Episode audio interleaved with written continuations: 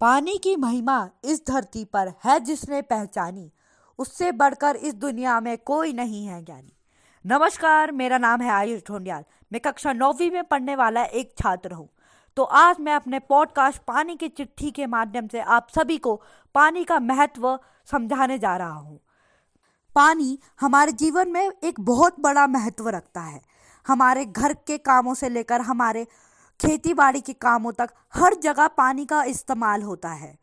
यहाँ तक कि हमारा शरीर भी 75 परसेंट पानी से बना है। तो आजकल के ज़माने में हम इस पानी जैसी कीमती चीज़ को व्यर्थ क्यों करते हैं? क्यों हम इस पानी को ऐसे ही बर्बाद करते हैं? तो आज मैं अपनी एक कहानी जिसका शीर्षक है, पानी की बर्बादी। तो अब मैं अपनी कहानी की शुरुआत करता हूँ। यह कहानी की शुरुआत एक छोटे से गाँव से होती है। जिस गाँव में एक लड़का था, उसका नाम राहुल था। राहुल एक पढ़ने लिखने में बहुत ही समझदार था और अपनी कक्षा में हमेशा अव्वल आता था। पर उसके गाँव में बहुत सारी परेशानियाँ थी, जैसे कि बिजली ना आना और पानी की बहुत ज़्यादा कमी थी।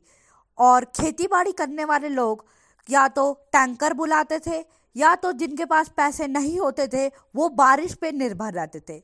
घर की औरतें कई दूर तक पैदल करके जाती थी और घड़े में पानी भरकर लाती थी, ताकि वह घर का, गृहस्थी का काम कर सके। इन सब परेशानियों के बावजूद भी राहुल उस गाँव से अच्छे से पढ़ लिख कर शहर में नौकरी करने लगा। एक साल तक शहर में रहने के बाद उसको यह एहसास हुआ कि जहाँ पर गाँव के लोगों के पास पीने तक का पानी नहीं है, वहाँ पर ये शहर के लोग इतना पानी व्यर्थ करते हैं।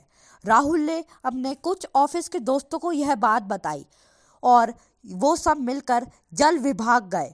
जल विभाग जाकर वहाँ के अधिकारी से बात करने के बाद उन्होंने यह निश्चय करा कि शहर लोगों के वासियों को जल का महत्व बताते हैं। और गाँव में होने वाली परेशानियों से उनको परिचित करवाते हैं।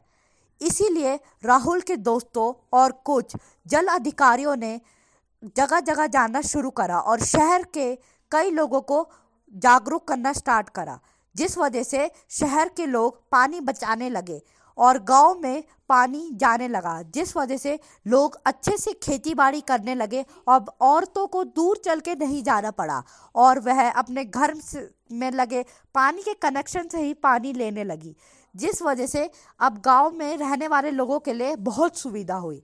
तो इस कहानी से हमें यह जानने को मिलता है कि राहुल की ही तरह हमको भी, जहाँ पर भी हम रहते हैं, हमें जागरूकता फैलानी चाहिए कि हमें पानी को बर्बाद नहीं होने देना है, क्योंकि पानी इस दुनिया की सबसे कीमती चीज़ है।